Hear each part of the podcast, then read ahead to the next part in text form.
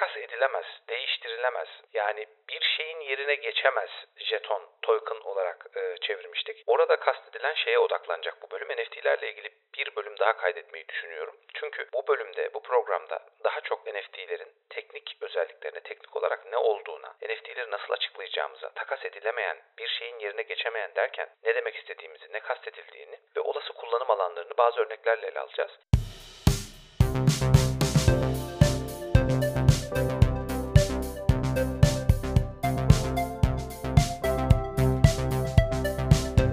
Süper Panoptikon'un yeni bölümüne hepiniz hoş geldiniz. Yaklaşık 3-4 bölümdür sizlere blok zincirle ilgili yeni bölüm kaydetmediğimizi, daha doğrusu yayınlamadığımızı fark ettim ve yeni bölümü blok zincir teknolojisiyle ilgili yayınlamak istedim. Bugünkü konumuz aslında bir önceki blok zincir bölümünde de bahsetmiştim başlıktan. NFT'ler efendim. Biz NFT'leri doğrudan İngilizcesiyle Non-Fungible Token diye e, adlandırıyoruz. Yani NFT dediğiniz şeyin İngilizce'deki uzun hali bu. Fakat Türkçe'ye de garip bir şekilde bu kısaltılmış halleri koruyarak çevirebildik. Tam olarak kim çevirdi bilmiyorum ama gerçekten bence yakışan bir çeviri oldu. Nitelikli fikri tapu diye çevrildi. Tabii ki bunu çevirilerde çok sık kullanmıyoruz ama NFT dediğimizde non-fungible token ya da nitelikli fikri tapu diye Türkçeleştiriliyor. Bunu uzun bir süre ne yazık ki ben de belki 50'den 60'tan 70'ten fazla metin çevirdim blok zincir alanında ilk başladığımda çalıştığım proje dolayısıyla. Takas edilemez, değiştirilemez. Yani bir şeyin yerine geçemez jeton, token olarak e, çevirmiştik. Orada kastedilen şeye odaklanacak bu bölüm. NFT'lerle ilgili bir bölüm daha kaydetmeyi düşünüyorum. Çünkü bu bölümde, bu programda daha çok NFT'lerin teknik özelliklerine, teknik olarak ne olduğuna, NFT'leri nasıl açıklayacağımıza, takas edilemeyen, bir şeyin yerine geçemeyen derken ne demek istediğimizi, ne kastedildiğini ve olası kullanım alanlarını bazı örneklerle ele alacağız. İkinci programda ise dedim ya kitlelerin çok çok sevdiği bir konudan bahsedeceğiz bugün NFT'lerden diye. Ee, İkinci programda biraz daha bu kitlelerin önem verdiği, sanat eseri niteliği, NFT'lerin neden bu kadar alınıp satıldığı ya da kitlelerin bunu gerçekten tırnak içerisinde sanat eseri olarak görüp görmediği üzerinden mi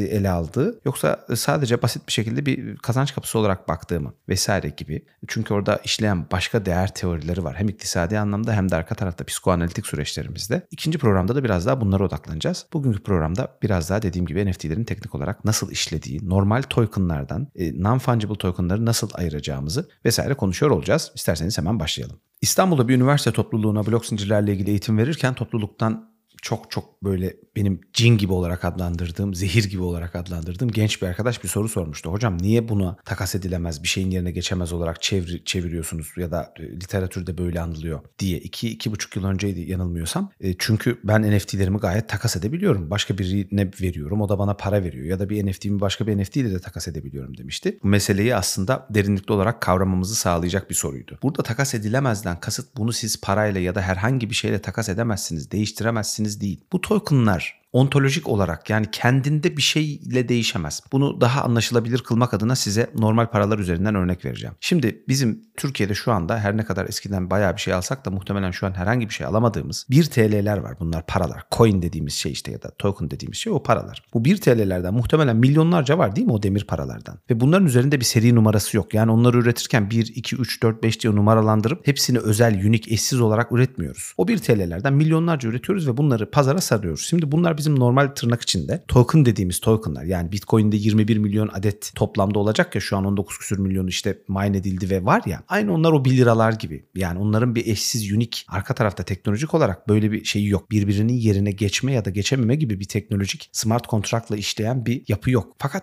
non-fungible tokenlarda Az önce söylediğim 1 lira örneğinden devam edecek olursak bazen böyle örneğin Cumhuriyet'in 75. yılına özel, Cumhuriyet'in 100. yılına özel sadece 1000 adet 1 lira üretilir bazen. Bu tam da piyasadaki 1 lira değeriyle üretilmez. Zaten onun bir değeri yoktur. Hatta ona baktığınızda o piyasada geçerliliği olan 1 lira gibi de değildir. Ama onun başka bir değeri vardır ve ondan tam da 1000 adet üretilir o 1 liradan. O üstünde 1 lira yazar ama diğer 1 liradan farklıdır. Herkes bunu bilir. Ve onların hepsinin kendine özel unik numarası vardır. İşte 1 nolu 1 lira, 2 nolu 1 lira, 3 nolu 1 lira, 1 lira ve bir, bir, bütün bir koleksiyon olarak düşünebilirsiniz. Evet siz birini ya diyelim ki bende 3 nolu 1 lira var. Ben gittim bir koleksiyoner olarak onu aldım. Başka biri de işte 7 numarayı aldı ve ikimiz de asal sayıları seviyoruz. Ben 7'yi daha çok seviyorum. Diyorum ki bunu takas edelim. Bunları takas edebiliyoruz ama ben takas ettiğimde 7 numarayı alıyorum. Dolayısıyla herhangi biri yani 3 7'nin yerine 7 3'ün yerine geçemiyor. Eşsiz derken, unique derken aslında tam da arka tarafta böyle bir e, teknoloji kastediliyor. Tabii şeyleri bir daha tekrar etmeyeceğim burada. Yani işte token dediğimiz şey işte benzersiz bir varlığı blok zincir üzerinde saklamamızı bla bla bla. Eğer bunu gerçekten daha derinlikle anlamak ve ya bir dakika ben bunu tam anlamıyorum diyorsanız sizi Super Panopticon'un içerisindeki blok zincire odaklanmış mavi tasarımımızla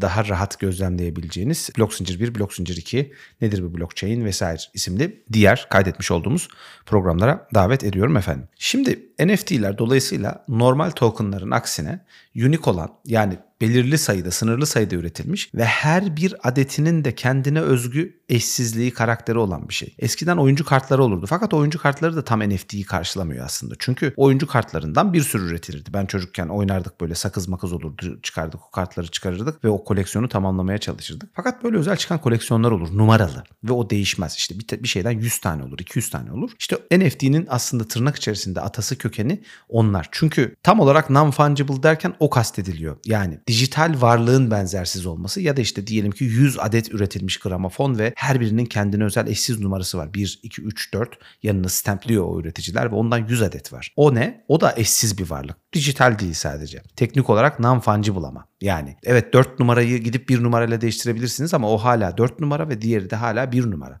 Fakat bugün siz gidip bir borsadan Ethereum aldığınızda, siz bugün gidip bir borsadan ne bileyim işte BNB aldığınızda ya da işte Türkiye'deki bir borsa PRB aldığınızda non-fungible bir şey almıyorsunuz. Yani aldığınız şeyin üzerinde bir teknik olarak arka tarafta bu şu ID'li token NFT diye bir şey göremezsiniz. Bunu biraz daha ekosistemi daha sık kullananlar rahatlıkla anlar. Örneğin bir NFT satışına girdiyseniz ne bileyim işte böyle bir dijital sanat eseri ya da başka başka şeyler olabilir. NFT satın almasını gerçekleştirdiğinizde ve cüzdanınızdan ve gelen push notifikasyondan e, transaction onaylandığına dair bildirime tıklar tıklamaz sizi o blok zincirin Explorer'ına yönlendirir ve o Explorer'daki son transaction'a tıkladığınızda işlem detayında oraya bir NFT geldiğini görürsünüz ve işte diyelim ki 10 bin tane NFT içerisinden hızlıca siz de bastıysanız bir değil bazen iki tane birden aldıysanız onun yanında ID yazar. İşte diyelim ki proje ABC, ABC, NFT ABC 1167 1168 diye. Siz o 1167 ve 1168 numaralı eşsiz unique olan NFT'lere sahipsinizdir. Bunlar şeyin üzerinde Explorer'lar üzerinde her zaman gözükür. Kimi zaman da doğrudan böyle numaralandırılmaz. Yani 1000, 1001, 1002, 1003 falan filan gibi numaralandırılmaz. Ama yine de o token'ın kendisi her ne kadar ona 1, 2, 3, 4 diye numara verilmese de 100 adet üretildiği için arka tarafta yazılımsal olarak o 1 numaralı olan biz ona 1 numara demesek de unique'dir, eşsizdir. 3 numarayla değişemez. Değişemezden kastım bunlar kendi arasında takas edilemez değil. Varlıksal olarak siz alıp bir numarayı 3 numaranın yerine koyamazsınız. Ama bugün bir 20 lirayı elinizdeki 20 lirayı alıp başka bir arkadaşınıza verip ondaki 20 lirayı alabilirsiniz. Burada bir non-fungible durum yok. Biraz uzun oldu biliyorum ama en azından buradaki bu non-fungibility'nin yani bizim ilk başta takas edilemez, değiştirilemez olarak falan çevirdiğimiz fakat aslında burada o varlığın benzersizliğini ima eden, o varlığın eşsiz olduğuna vurgu yapan non-fungibility'nin çok çok iyi anlaşılması gerekiyor. Ondan dolayı bu bölümü biraz daha böyle teknik verilerle vesaire falan filan tutacağım. E, biraz da isterseniz NFT'lerin kullanıldığı iş alanlarına vesaire odaklanalım. Çünkü genelde kitleler konu NFT'ler olduğunda haklı da olarak şey düşünüyorlar işte bu maymunlar vesaire çünkü malum bizim ape dediğimiz NFT dendiğinde bir önceki boğa koşusunda da çok çok fazla kitleler tarafından işte haberlere konu olan ve kitlelerin haberdar olduğu ya da işte farklı farklı koleksiyonlar var biliyorsunuz. Pixel art'la üretilmiş vesaire ya da işte Ethereum'daki rock kayalar vesaire. Hani çok çok böyle egzajere örnekleri kullanıyorum ki bilerek daha ilgi çekici olsun diye. Genelde evet bu tarz daha dijital sanat ürünleri dediğimiz ya da dijital varlıklar dediğimiz varlıklarla eşdeğer sayılıyor ve daha çok böyle sanat, oyun, müzik, resim gibi dijital olana odaklanmış business'larla birlikte anılmaya başlandı. Fakat NFT'lerin çok çok farklı kullanım alanları var ve şu anda da hala hazırda kullanılıyor. Ya da dünyadaki çok çok büyük şirketler NFT alanında yatırımlar yapıp bildiğiniz normal product'lara yani dijital olmayan product'lara bu sistemi entegre etmeye başlıyor. İsterseniz biraz da bunlardan bahsedelim. Ee, şimdi farklı farklı use case'leri var. Dediğim gibi işte aklınıza ilk gelen e, çoğumuzda da olduğu gibi fotoğraflar, dijital sanat eserleri, bazı filmler ve videolar ki ben bu alanda şu anda araştırma yapıyorum. Müzikler, bazı ses kayıtları, OpenSea'ye ya da işte Avalanche'da Trader Joe'ya ya da Solana'da ya da bütün o blok zincirlerin kendi NFT'lerini alıp satabileceğiniz marketplace'lerine girdiğinizde daha detaylı olarak bu teknolojinin ve NFT'lerin hangi alanlarda kullanıldığını görürsünüz ama işte en bilinen saydığım gibi fotoğraf, video, ses vesaire vesaire vesaire falan. Ama merak edenler şey yapabilir. Lily Maşka isimli NFT'lerle çok çok ilgili olan ve 2021'den itibaren de o alanda bayağı içerik üreten bir bizim fenomen dediğimiz Twitter fenomeni vardı. 2022 yılında NFT'lerin yüz case'iyle ilgili çok çok güzel bir görsel hazırladı. Böyle bir mapping'i de içeriyor görsel. Şimdi baktığınızda evet ben şu anda daha belki hem akademik hem de eğitimsel background'um art yani sanata dayandığı için hep sanat örnek veriyorum ama örneğin elimde tuttuğum NFT'lerin çok collectible yani koleksiyonlar işte dedim ya oyuncu kartı gibi. Ve biz sadece artık NFT'leri e, sanatta, koleksiyonlarda kullanmıyoruz. Örneğin bilim alanında, örneğin lisanslamada, örneğin gıda alanında, örneğin sosyal medyada, örneğin DeFi'da. İşte müzik zaten sanatın içerisine girer. Kimlikler, pasaportlar alanında,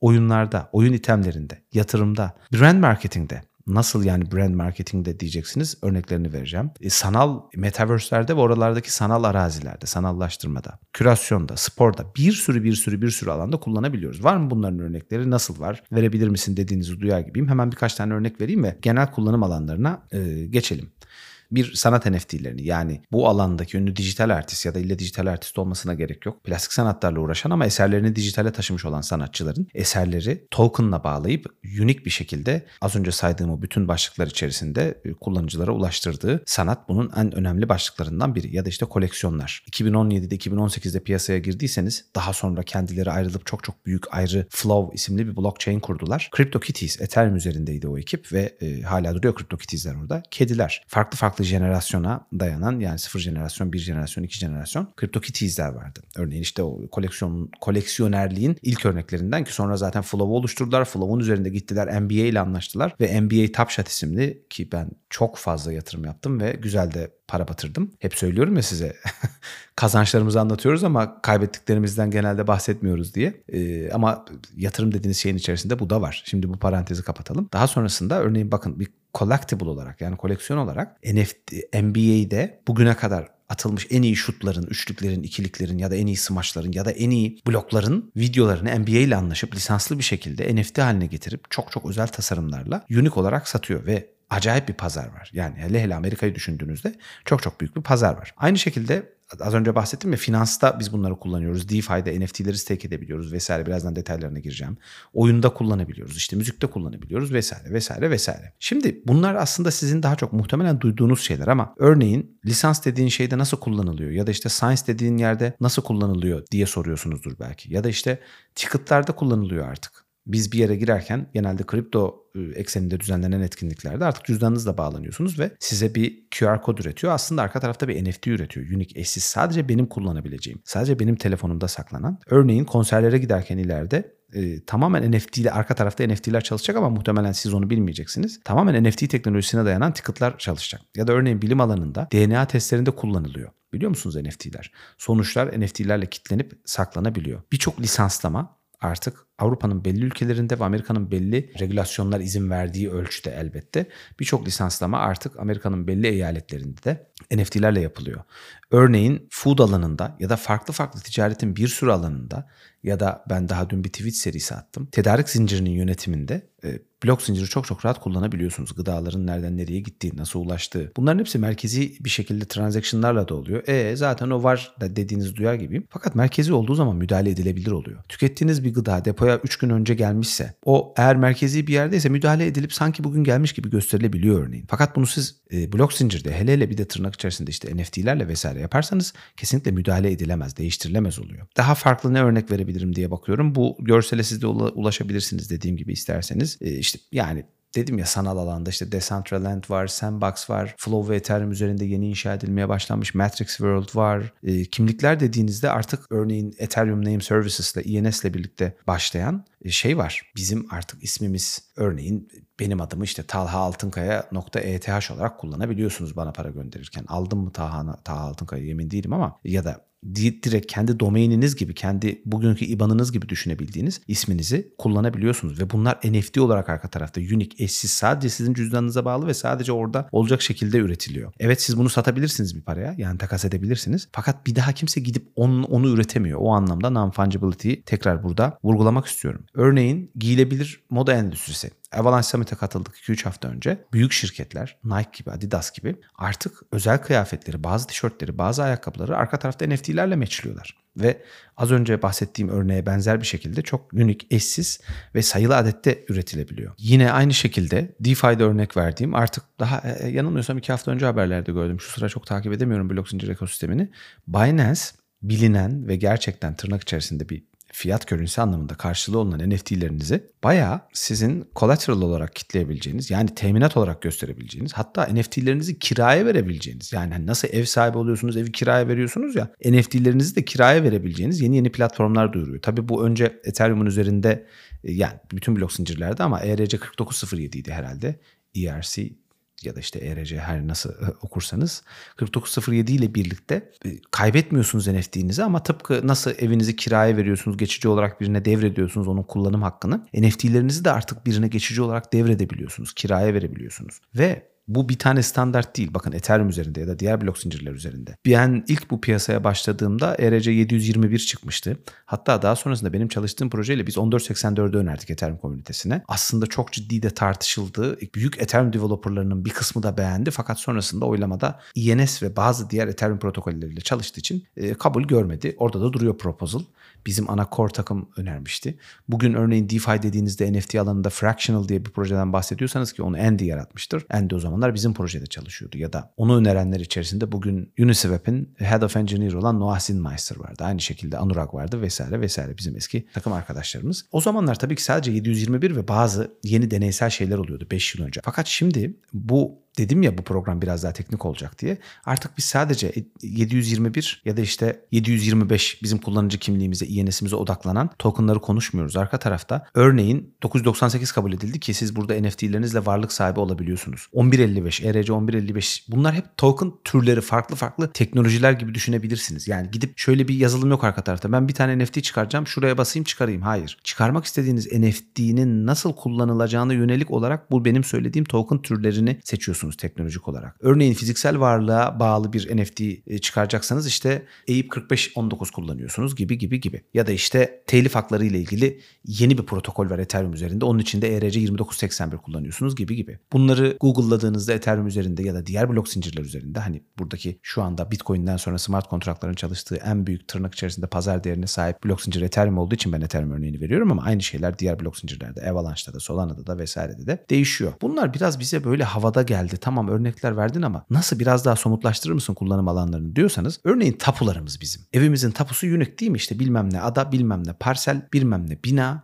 işte bilmem kaçıncı kat, bilmem kaçıncı daire. Evet tamam bu tapu elimizde durduğu sürece devletin kayıtlarında da var. O ada, o parsel, o binadaki şu katlı daire bana ait, bize ait. Fakat bu merkezi yarın bir gün yok olabilir, dağılabilir, yangın çıkabilir, server çökebilir vesaire vesaire. Bunlar blok zincirlerde merkeziyetsiz şekilde saklanabilir ve dünyada bazı devletler bunu pilot olarak denemeye başladı. Ve şuna inanın gelecekte arka tarafta bunu doğrudan söylemeseler bile kesinlikle tapularımız, bizim noterizasyon dediğimiz belge onaylanma, atama, onaylama vesaire gibi sistemlerde kesinlikle arka tarafta NFT teknolojisi kullanılacak. Pilot olarak kullanılmaya başlandı. Örneğin pasaportlarımızı, örneğin kimliklerimizi ya da devletin bize sağlamış olduğu o unik eşsiz çünkü benim kimlik kartım, benim kimlik numaram ve kimlik kartım bir tane eşsiz aslında NFT gibi. Arka tarafta NFT'lerle çalışacak, token'la çalışacak. Şu anda benim bildiğim dünyada birkaç tane araç firması arabalarının şasi numarasını ve arabaların içinde kullandıkları kullandıkları belli teknolojik aygıtları NFT'lere bağlayarak arka tarafta unik eşsiz bir yani bunu bir aynı zamanda tabii ki pazarlama aracı olarak da kullanmak ama teknolojiden faydalanarak onu merkeziyetsiz bir şekilde saklamak ve bu haliyle kullanmayı test ediyorlar. Az önce söylediğim gibi DeFi alanında gidip NFT'nizi verip 100 parçaya bölüp kredibilite yaratabiliyorsunuz falan filan fractional gibi projelerle birlikte. Ya da işte Metaverse'deki arazileri satın aldığınızda orada da NFT'leri kullanıyorsunuz falan filan. E, dolayısıyla artık biz NFT dediğimizde aslında bir teknik olarak arka tarafta akıllı sözleşmeleri kullandığımız çok çok tırnak içerisinde karmaşık gibi gözüken ama diğer taraftan gündelik hayatımızda kullanabileceğimiz bir sürü iş alanında da temas eden bir teknolojiden bahsediyoruz. Evet kitlelerin çoğu bunu işte maymunlar, piksel art, garip garip dijital sanat eserleri falan filan gibi algılıyor. Ama o blok zincirin devrimci doğasını fazlasıyla barındırıyor NFT'ler arka tarafta. İkincisi büyük büyük şirketler bu alanlara yatırım yapmaya başladı. NFT'lere özgü pozisyonlar açılmaya başladı şirketlerde ve buralara productçılar, designerlar, işte yazı yazılımcılar vesaire vesaire alınıyor. Ve bu artık basit bir şekilde sanat, müzik falan filan gibi alanların dışına çıkıp teknolojinin, business'ın neredeyse bütün iş alanlarına e, temas etmeye, sızmaya ve oraları yavaş yavaş kaplamaya başladı. Dolayısıyla bunun farkında olmak gerekiyor. Şunu soruyorsunuz muhtemelen. İyi güzel anlatıyorsun ama bunu satın alanların, buradaki pazarın ne kadarını bu söylediklerini oluşturuyor? Evet biz bunları satın alırken çok da benim söylediğim mindsetle satın almıyoruz. Ben bile satın almıyorum buradaki görece bilinçli bir yatırımcı olarak. Fakat size şunu soracağım. Gündelikte satın aldığınız şeyleri satın alırken, örneğin taktığınız gözlüğü satın alırken, örneğin giydiğiniz ayakkabıyı satın alırken, örneğin en son yok ya ben bu markadan almalıyım dediğiniz montu satın alırken ne kadar aynı rasyonel prosesleri yürüterek satın alıyorsunuz? Ya da şöyle sorayım. Bunları satın alırken arka tarafta işlettiğiniz proseslerin içerisinde hangi değer teorileri var? İsterseniz gelin bu konuyu da NFT'lerin bir sonraki bölümü olan ikinci bölümde yani sanat değeri, sanat niteliği ve değer teorileri ve NFT'lerin bunlarla ilişkisinde konuşalım. Dinlediğiniz için çok teşekkür ederim. Saygılar, hürmetler efendim.